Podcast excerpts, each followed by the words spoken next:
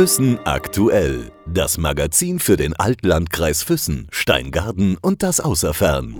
Im Gespräch mit... Wir sind zu Gast heute bei einem Dreiergespann, von denen leider heute nur einer da ist. Hallo, freut mich. Wir sind zu Gast bei Sam Schweiger, Luis Schieferle und Lukas Zweng. Jawohl, ist richtig. Die anderen zwei heute, ihr habt gestern lange offen gehabt, oder woran liegt's? Wir hatten gestern lang offen und es ist Weihnachten, alle im Stress. Somit, ich habe mir noch eine Stunde freigeschaufelt und jetzt bin ich sehr, sehr froh, hier zu sein. Ihr habt euch in jungen Jahren, deswegen habe ich das vorhin auch beim Einstieg schon gesagt, Sam, in jungen Jahren schon entschieden, viel Verantwortung zu übernehmen, ein Geschäft zu leiten, das ja in der heutigen Zeit nicht ganz einfach ist, noch dazu im Nachtleben. Ja, im Grunde genommen kam die Idee irgendwo von mir und dann habe ich da meinen Papa hinzugezogen. Und der hat seinen Bruder mit hinzugezogen und der dann noch seine Lebensgefährtin. Und dann ist da so ein großes Familienprojekt entstanden. Mit dem Background haben wir uns dafür entschieden, das zu machen. Ansonsten hätte es wahrscheinlich dran gescheitert. Also wir waren uns da sicher, dass wir irgendwo, selbst wenn wir scheitern, haben wir den Background von den Eltern, von Mama, Papa, alle, die dazugehören. Und dann haben wir uns getraut und haben losgelegt. Was würdet ihr denn, ihr alle drei, was würdet ihr heute machen, wenn ihr das nicht in die Wege geleitet hättet? Ich wäre vermutlich noch in einem Restaurant in München tätig, da war ich Restaurantleiter. War auch sehr glücklich, hatte ein tolles Team, toller Laden, war da sehr, sehr happy. Habe in München irgendwo meine zweite Heimat gefunden. Der Louis studiert nach wie vor und der Lukas ist beim Fritz in der Firma. Nach wie vor ist da 5 Tage die Woche beschäftigt. Also alle haben noch irgendwo ihren... Es hätte auch so funktioniert, sagen wir es so. Weil ja viele auch immer fragen, macht ihr das hauptberuflich? Ist das eine Art Nebenbeschäftigung? Ja. Ich mache es hauptberuflich, der Louis macht es an sich auch hauptberuflich. Und der Lukas ist noch so eingespannt mit der Zillihütte, da ist er jetzt im Winter Betriebsleiter und ist nebenbei noch auf der Baustelle beim Fritz sehr, sehr viel tätig und ist nicht so oft im Club, weil eben, wenn der schon 5 Tage arbeitet, dann muss es nicht sein und ich bin im Grunde genommen immer da und ja, hauptberuflich, ja. Lass uns mal ein bisschen auch so in die persönliche Geschichte eintauchen. Du bist wie alt jetzt? Ich bin 24. Wie hat sich bei dir alles ergeben, Sam? Erinner dich mal, wie bist du aufgewachsen? Du hast im Vorgespräch ja schon erwähnt, Schulzeit war jetzt so nicht deine Hochzeit, da müssen wir auch nicht lange drüber reden, aber... Erinnere dich mal an deine Kindheit. Was hat dich geprägt? Wie bist du aufgewachsen? Ich bin sehr, sehr, sehr, sehr schön aufgewachsen. Tolle Familienverhältnisse, tolle Schwester, gute Erziehung und war ein bisschen rowdyhaft unterwegs in den jungen Jahren. Mehr Skateboard fahren als Schule. Und, aber ich habe meinen Weg gemacht irgendwo auch danach. Habe mich dann nicht, einschüchtern lassen von den Lehrern, die sagten, so und so nicht. Es gibt irgendwie, die Ampel hat mehrere Farben, so nicht nur rot und grün, es gibt auch gelb. Und den Weg bin ich, glaube ich, ganz gut gegangen. Jetzt hast du gerade gesagt, gute Erziehung, du hast das so betont. Waren deine Eltern sehr streng, oder? Nee, meine Eltern hatten auch eine tolle Erziehung und die haben sie einfach weitergegeben. Und ich habe meine Grenzen bekommen, aber ich war auch sehr, sehr frei. Ich konnte viele Erfahrungen sammeln, die wichtig waren und die mich so geprägt haben, dass ich jetzt der bin, der ich bin. Was gehört zu einer guten Erziehung dazu? Ich meine, Höflichkeit, Freundlichkeit, das hat man dir anerzogen? Also die klassischen Dinge und Vertrauen und Zusammenhalt und also alle Werte, die irgendwo wichtig sind in einem familiären Verhältnis. Und trotzdem warst du so ein bisschen, wie du selber gesagt hast, rowdyhaft. Was meinst du genau? Ich habe meine Grenzen ausgetestet, bis zum geht nicht mehr. Da gehe ich jetzt nicht weiter drauf ein. Gern wann anders, aber vielleicht bei einem privaten Bier. Schulzeit, hast du ja schon gesagt, war jetzt nicht so, aber trotzdem, du hast es gut rumgekriegt. Schulzeit war okay, ich habe meine mittlere Reife gemacht und bin dann, habe eine Ausbildung gemacht beim Ruby Soho Skateshop, damals noch 5. Danach war ich in der Eventagentur, dann war ich in der Gastro, dann habe ich meine Meisterschule gemacht in München, Handelsfachwirt. Also bin gut rumgekommen und habe viele Sachen ausprobiert und habe mich dann auch sehr gut, also kann mich gut damit abfinden, jetzt diesen Laden zu machen. Irgendwo mit Booking und Events und Personalführung macht es sehr, sehr viel Spaß. Skater geworden bist du mit wie vielen Jahren? Mit 9. Das ist ja auch mehr eine Lebenseinstellung, eine Philosophie. Das ist eine Lebenseinstellung, eine Philosophie und hat mich sehr, sehr geprägt. Also auch mit meinen Jungs irgendwie um die Häuser gezogen, Skateboard gefahren. Das ist ein guter Lifestyle. Man sagt ja immer Skate or Die. Ist es so? Ein bisschen. Ja, es ist ein bisschen hart, ein bisschen übertrieben, Skate or Die, aber es stimmt schon ein bisschen. Es ist schon eine Religion und auch wenn man nicht mehr ganz so viel fährt wie früher und nicht mehr ganz so wild ist, dann sind die Skater immer noch unter sich ein sehr, sehr angenehmes Völkchen. Ich wollte gerade sagen, Sam, das ist ja eigentlich ein ganz spezieller Typ auch, der Typ Skater. Wenn du dich selber mal beschreiben müsstest, wie würdest du dich selber beschreiben? Schwer. Schwierig. Eigentlich ganz handsam im Großen und Ganzen. Aber Rock'n'Roll ist halt auch groß geschrieben und ja. Du hast viele Tätigkeiten jetzt schon angesprochen, berufliche Tätigkeiten, was du alles schon gemacht hast. Hattest du als junger Mensch irgendwelche Träume, irgendwas Bestimmtes zu werden? Gab es irgendwas, wo du sagst, Mensch, Ich wäre tatsächlich gerne mal Skateboardprofi geworden, so damals als Kind. Und dann war wirklich alles denkbar. Also von der Bundeswehr, die mal irgendwie im Raum stand, weil mein Dad lang bei der Bundeswehr war, bis hin zu Versicherungsvertreter, hat mein Dad auch gemacht. Dann wollte ich Ballonpilot werden, was mein Dad hauptberuflich macht. Hat dann nicht ganz funktioniert, war auch, glaube ich, die bessere Entscheidung. Da ist gut aufgehoben, wo ich bin. Aber es war alles denkbar. Ich habe mich da nicht einschränken lassen. Gab es irgendwelche Vorbilder, wo du gesagt hast, so Mensch, ich würde mal gerne so werden wie der, dein Vater? Ja, mein Papa ist ein großes Vorbild, absolut. Und ich glaube, wir sind uns sehr, sehr ähnlich und bin jetzt mit meinen jungen 24 Jahren schon ziemlich weit, dass ich sagen kann, ich bin sehr zufrieden, so wie es gelaufen ist und ja. Warst du sportlich aktiv irgendwie in irgendwelchen Vereinen? Du nickst, ja? Ich war sportlich aktiv, ja. Ich war lang Fußballer bis 18, A-Jugend. Und wir waren viel auf dem Bolzplatz, Skateboard fahren, Snowboard fahren, Viehsnowboard fahren. War immer spannend. Also viel Sport war immer wichtig. Dass du beruflich in die Richtung irgendwie mal gehst, wäre das mal denkbar gewesen? Da war dann irgendwo der Ehrgeiz an einem gewissen Punkt dann doch nicht so groß, weil also Profisportler, ich kenne ein paar, habe gute Leute im Freundeskreis, die irgendwo es geschafft haben, aber da gehört dann schon ein bisschen mehr dazu.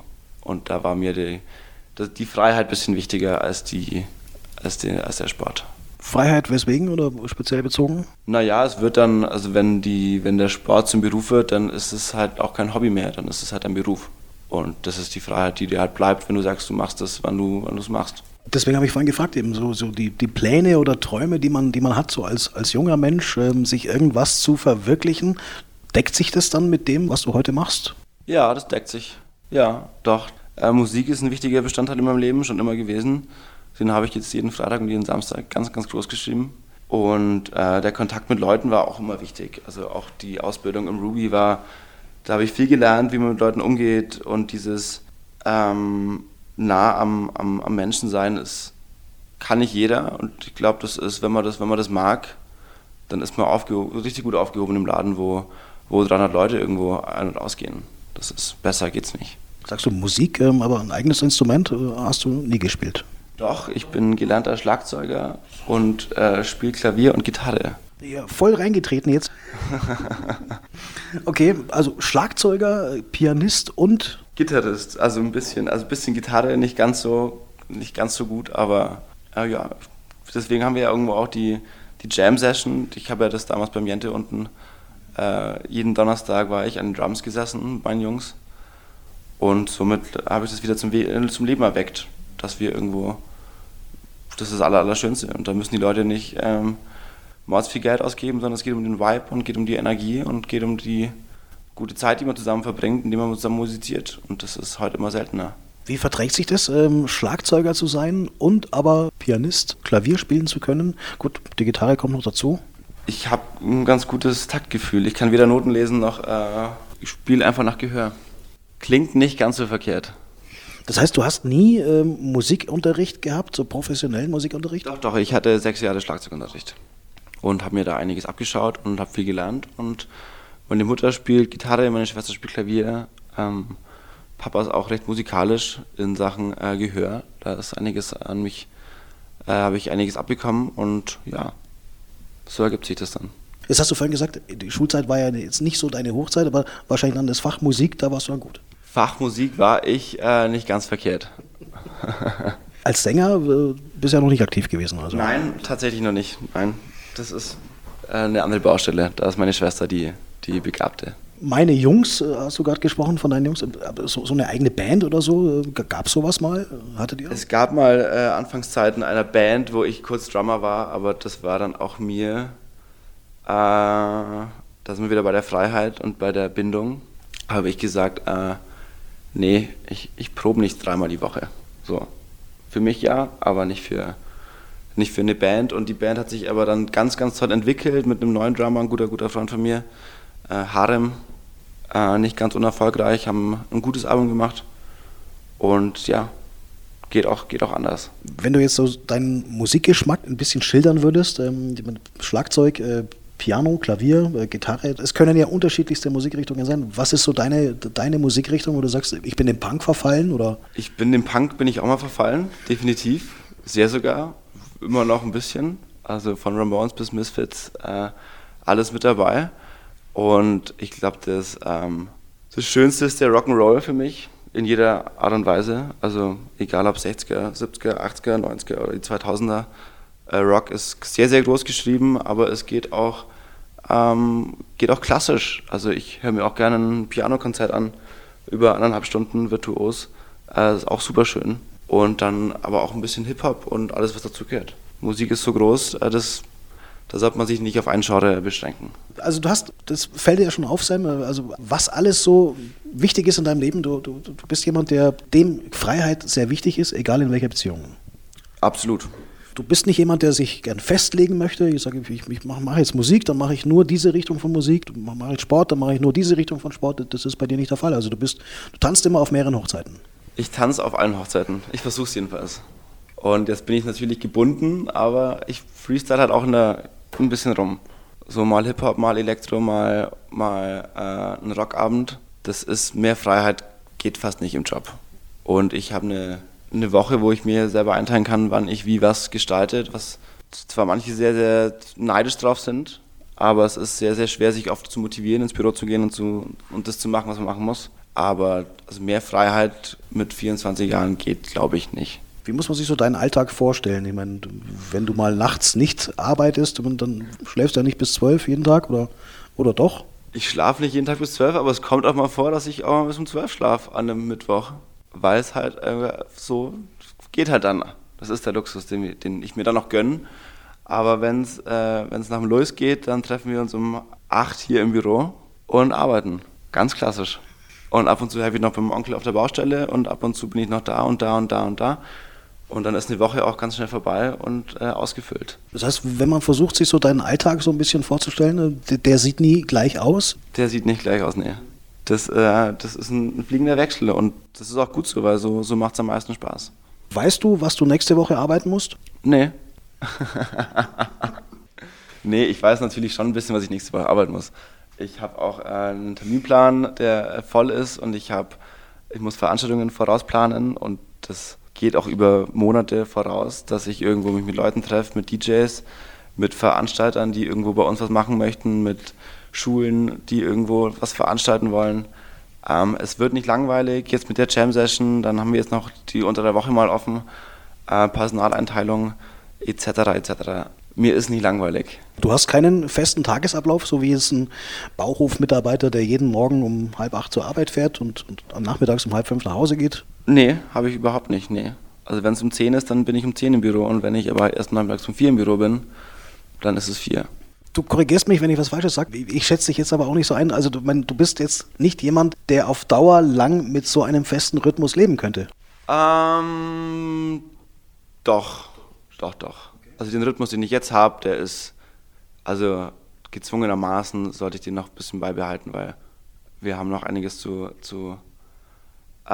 müssen noch viel arbeiten, dass sich das, wir haben da viel Geld rein investiert in den Laden und von nichts kommt nichts und wenn nicht jetzt, wann dann? Also die nächsten Jahre sind auf jeden Fall, bin ich der bin ich dem Laden verpflichtet, irgendwo präsent zu sein. Das ist ganz wichtig, weil die Jungs sind, der Luis macht gerade seinen Bachelor im BWL und der Lukas macht irgendwo viel bei meinem Onkel in der Firma und ist da auch, also die zwei werden nicht jedes Wochenende da sein und werden auch die Veranstaltung nicht planen. Das ist mein Part, das war von Anfang an klar. Und da bin ich dann so gewissenhaft natürlich, um das auch mit 100% da abzuliefern. Das war euch auch von Beginn an klar, dass da sehr viel dranhängt, dass da sehr viel Verantwortung mitspielt? Das war natürlich klar.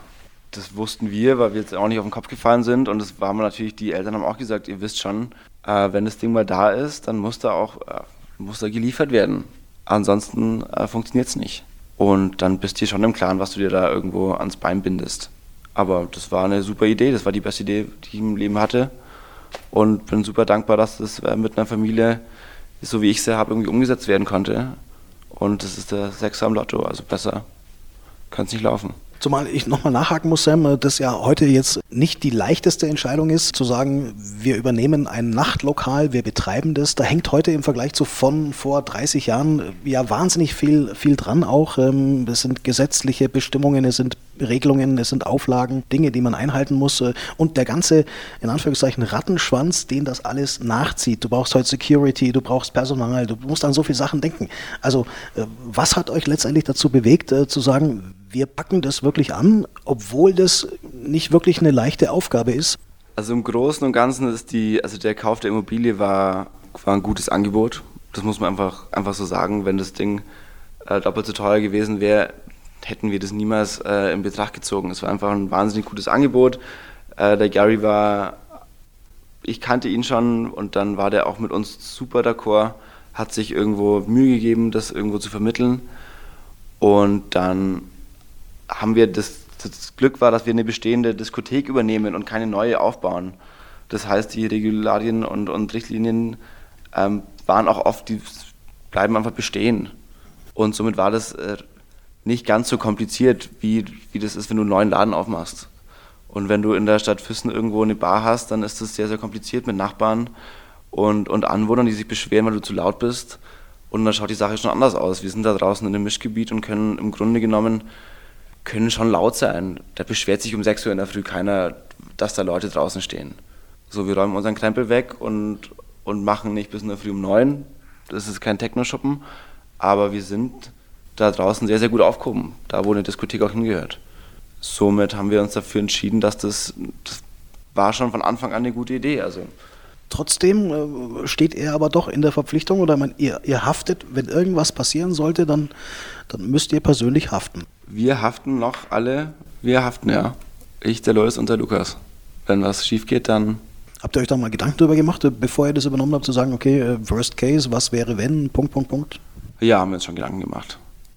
Aber mit dieser Ausschlachtung des alten Big Apples war dann klar, dass wenn wir das ordentlich machen, dann ist dann Mehrwert da, von der ganzen Immobilie, das heißt Worst-Case-Szenario, wir haben alle keinen Bock, da wird sich schon jemand finden. Wir waren jetzt nicht die einzigen Interessenten, haben da einen neuen Boden reingezimmert, haben eine neue Lounge, haben eine neue Bar, haben eine neue Kühltechnik.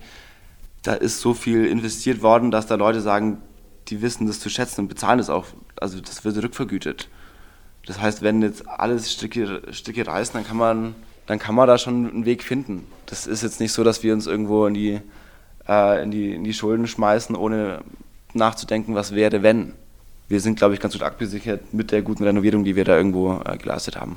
Direkt gefragt, wieso versteht ihr euch untereinander so gut? Es schaffen manche Brüder nicht oder manche verheirateten Ehepaare zu sagen, wir machen etwas gemeinsam, wir vertrauen uns so weit, dass wir als Team auch auftreten, nicht nur als Freunde oder nicht nur als Verwandte, ihr seid Cousins.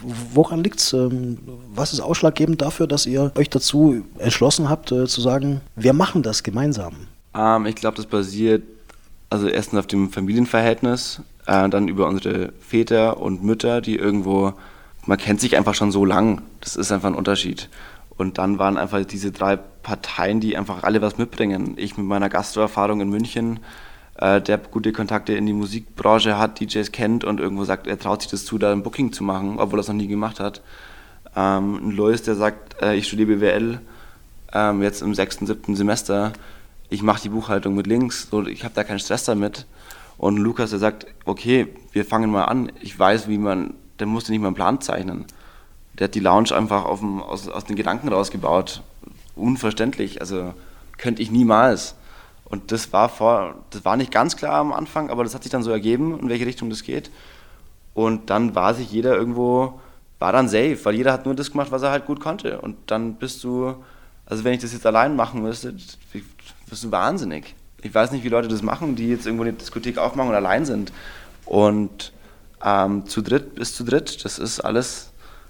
Es sind alles ein bisschen weniger. Du gibst immer so einen Teil ab und das ist auch gut so. Wart ihr euch auch einig, was so die Ausrichtung des Etablissements betrifft? Die Musikrichtungen, die Art und Weisen, wie man agiert? Nicht so richtig einig, aber ich wollte eigentlich erst so mein Ding machen mit dem, was ich kannte, was in München gut ankommt und was ein bisschen, ja, was in, aber was halt irgendwo ein bisschen alternative ist. Und das hat nicht funktioniert. Und dann bin ich auch in Lukas in die Richtung gegangen, der sagt, okay, wir müssen halt den Mainstream irgendwo abholen, das geht nicht anders. Und dann habe ich gesagt, okay, dann machen wir Mainstream und machen Hip-Hop und machen das, was die Kids halt gerade hören. Und ja, aber das hat sich dann einfach so ergeben, wie es sich ergibt. Jetzt habt ihr doch schon ein paar Monate auf dem Buckel. Das hast du gerade gesagt, Sam, ja, das hat sich so ergeben oder manches hat sich auch so ergeben. Im Laufe der Zeit, sobald man einen Stein ins Rollen bringt, entwickeln sich ja auch andere Dinge. Was hat sich seitdem ihr geöffnet habt schon ergeben oder welche weiteren Möglichkeiten habt ihr schon entdeckt, frage ich mal so. Ist gar nicht so einfach. Also ich hatte am Anfang ein bisschen mehr Konzerte im Kopf. Ich wollte noch mehr Freestyle machen, irgendwo dieses Alternative-Ding durchziehen. Mit von mir aus Poetry Slams und Konzerten und alles, was dazugehört. Aber das ist nicht so einfach in dieser Stadt. Also wir hatten jetzt irgendwo 3 Konzerte, die waren mittelmäßig besucht. Die Leute jammern, dass irgendwo nichts da ist. Und wenn man was da ist und man lädt alle ein, dann kommt auch keiner. Wo ich mir denke, so kann ja wohl nicht wahr sein. Somit sind wir jetzt gerade, das haben wir das bisschen zurückgeschoben und machen jetzt super viel Mainstream einfach weil das am besten ankommt und weil wir auch ein bisschen Geld verdienen müssen. Und können jetzt im neuen Jahr wieder mit neuer Kraft, neuer Energie ein paar neue Projekte angehen. Das heißt Konzerte, vielleicht ein paar Tanzschulen einladen, die irgendwo einen Salsa-Abend an einem Donnerstag irgendwo bei uns machen. Aber dazu gehört auch wieder ein bisschen neuer Mut dazu und Zeit und Energie, um das irgendwo anzugehen. Du hast gerade vorhin gesagt, ist in so einer Stadt wie Füssen nicht ganz leicht. Du hast lange in München gelebt oder hast auch gesagt, München ist wie so eine zweite Heimat. Was ist in Füssen anders als in so einer Stadt wie München? Ja, das kann man, glaube ich, nie vergleichen. Allein schon von der Größe und von der Struktur der Kultur, was da an Leben irgendwo auf der Straße ist, das ist ein großer Unterschied. Im Großen und Ganzen weißt du es am besten selber, was hier vor 10 Jahren war. Ich habe es letztens aufgezählt, mir sind 10 Kneipen eingefallen, die in der Innenstadt waren. Und da war Leben auf der Straße und da war Action und da war Kultur, halt irgendwo Barkultur. Und die ist super wichtig. Und die ist mir auch wichtig und die war in München gegeben. Und ich meine, wir hatten Diskothekenstaben, dann hatten wir einen Barstaben und jetzt sind wir die Ersten, die jetzt neu anfangen. Und ich hoffe, dass sich noch ein paar mehr junge Leute trauen, um irgendwo wieder ein bisschen mehr Leben in die Stadt zurückbringen. Das ist ganz wichtig. Bist du öfters noch in München, in deiner zweiten Heimat? Ja, meine Freundin wohnt in München und ich schaue, dass ich alle 2 Wochen mal einen Anstandsbesuch mache. Gut, aber du siehst deine Zukunft dann mehr oder weniger in deiner Heimatstadt? Schauen wir mal. Mit 24 Jahren ist noch, ich habe noch ganz schön viel Zeit, um Sachen auszuprobieren und keine Ahnung, was in 5 Jahren ist. Bist du generell jemand, Sam, der so weiter in die Zukunft schaut und sagt, Mensch, das habe ich noch vor? Oder sind das alles so Sachen, wo du sagst, ich lasse alles auf mich zukommen, das entwickelt sich alles, es wird sich schon was ergeben? Es wird sich was ergeben und ich lebe im Hier und Jetzt und nicht in 5 Jahren. Also ich überlege jetzt nicht, was nächstes Jahr im Januar passiert. Du bist jemand, der schon sehr viele Freiheiten genießen kann? Oder direkt gefragt, bist du dir bewusst dessen, was Freiheit für dich bedeuten kann? Ich meine, andere Leute können das gar nicht nachvollziehen wahrscheinlich, weil sie in einem festen Rhythmus, Arbeitsrhythmus drin hängen, Verpflichtungen haben, nicht diese Freiheiten genießen können, die du genießen kannst. Weißt du das? Ja, das weiß ich, definitiv. Ja, klar. Ich habe Freunde, die mein bester Freund ist irgendwo Hotelier. Das ist eine andere Hausnummer. 7 Tage die Woche, 12 Stunden am Tag. Hatte ich aber auch schon. Also ist ja nicht so, als hätte ich irgendwo immer schon diesen Lifestyle irgendwo gelebt. Ich war auch in München in der Gastro und habe meine 2 Wochen am Stück durchgearbeitet, jeden Tag 12, 13 Stunden. Und habe das auch gern gemacht. Und es war für mich irgendwo auch Freiheit, weil ich irgendwo, weil der Freestyler auch da war, mit den Leuten irgendwo zu agieren und am Abend gutes Essen zu servieren. Das erfüllt einen auch. Und ich bin mir schon bewusst, dass es mir super gut geht. Und das ist auf jeden Fall ein großes Privileg, das ich da gerade irgendwo erlebe. Habt ihr mal generell dran gedacht, wie lange ihr das machen wollt? Diskotheken, ich frage deswegen, Sam, weil Diskotheken oder Nachtlokale in der heutigen Zeit, man sagt es, eine sehr kurze Lebensdauer haben. Das mag sein, dass sie eine kurze Lebensdauer haben, fände ich auch nicht so schlimm. Wie gesagt, es ergeben sich neue Projekte und neue Ideen sind irgendwo auch immer präsent. Und ich mal gucken, was in 5 Jahren ist. Aber also ein halbes Jahrzehnt werden wir da schon mal hier vor Ort sein und dann... Je nachdem, was sich in der Stadt entwickelt, das kann sein, das ändert sich alles und es gibt nächstes Jahr 5 neue Kneipen und es ziehen irgendwie alle zurück, was ja eh schon der Fall ist. Ich meine, viele meiner Freunde haben es fertig studiert oder werden Papa oder ziehen zurück irgendwo ins Allgäu, weil da ist noch eine Wiese, die man vom Papa kriegt oder baut ein Haus oder man zieht halt da zurück, wo man irgendwo aufgewachsen ist. Und ich glaube, dass die Stadt deutlich jünger wird die nächsten 5 Jahre. Und das war mir auch, das habe ich auch meinem Papa gesagt, so, das war auch ein Grund, wo ich meinte, so, jetzt ist alles weg, jetzt musst du was machen. Wenn in 5 Jahren wieder neue Kneipen da sind, eine neue Disco da ist, dann brauchst du keine Disco aufmachen. Dann kannst du es dich trauen, aber warum? Jetzt ist doch alles. Wie soll ich sagen? Darf ich nicht sagen. Darf ich nicht. Lass uns trotzdem noch ein bisschen in die Zukunft des Pineapple Club schauen. An der Stelle vielleicht noch die Frage, wieso eigentlich der Name? Der Name war der erste Name, der, glaube ich, irgendjemandem eingefallen ist. Und dann wurde der gar nicht mehr beachtet.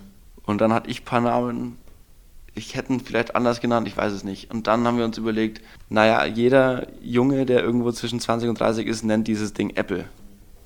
Wie kriegst du den Namen weg nach 20 Jahren? Gary, Jera, du schaffst es nicht.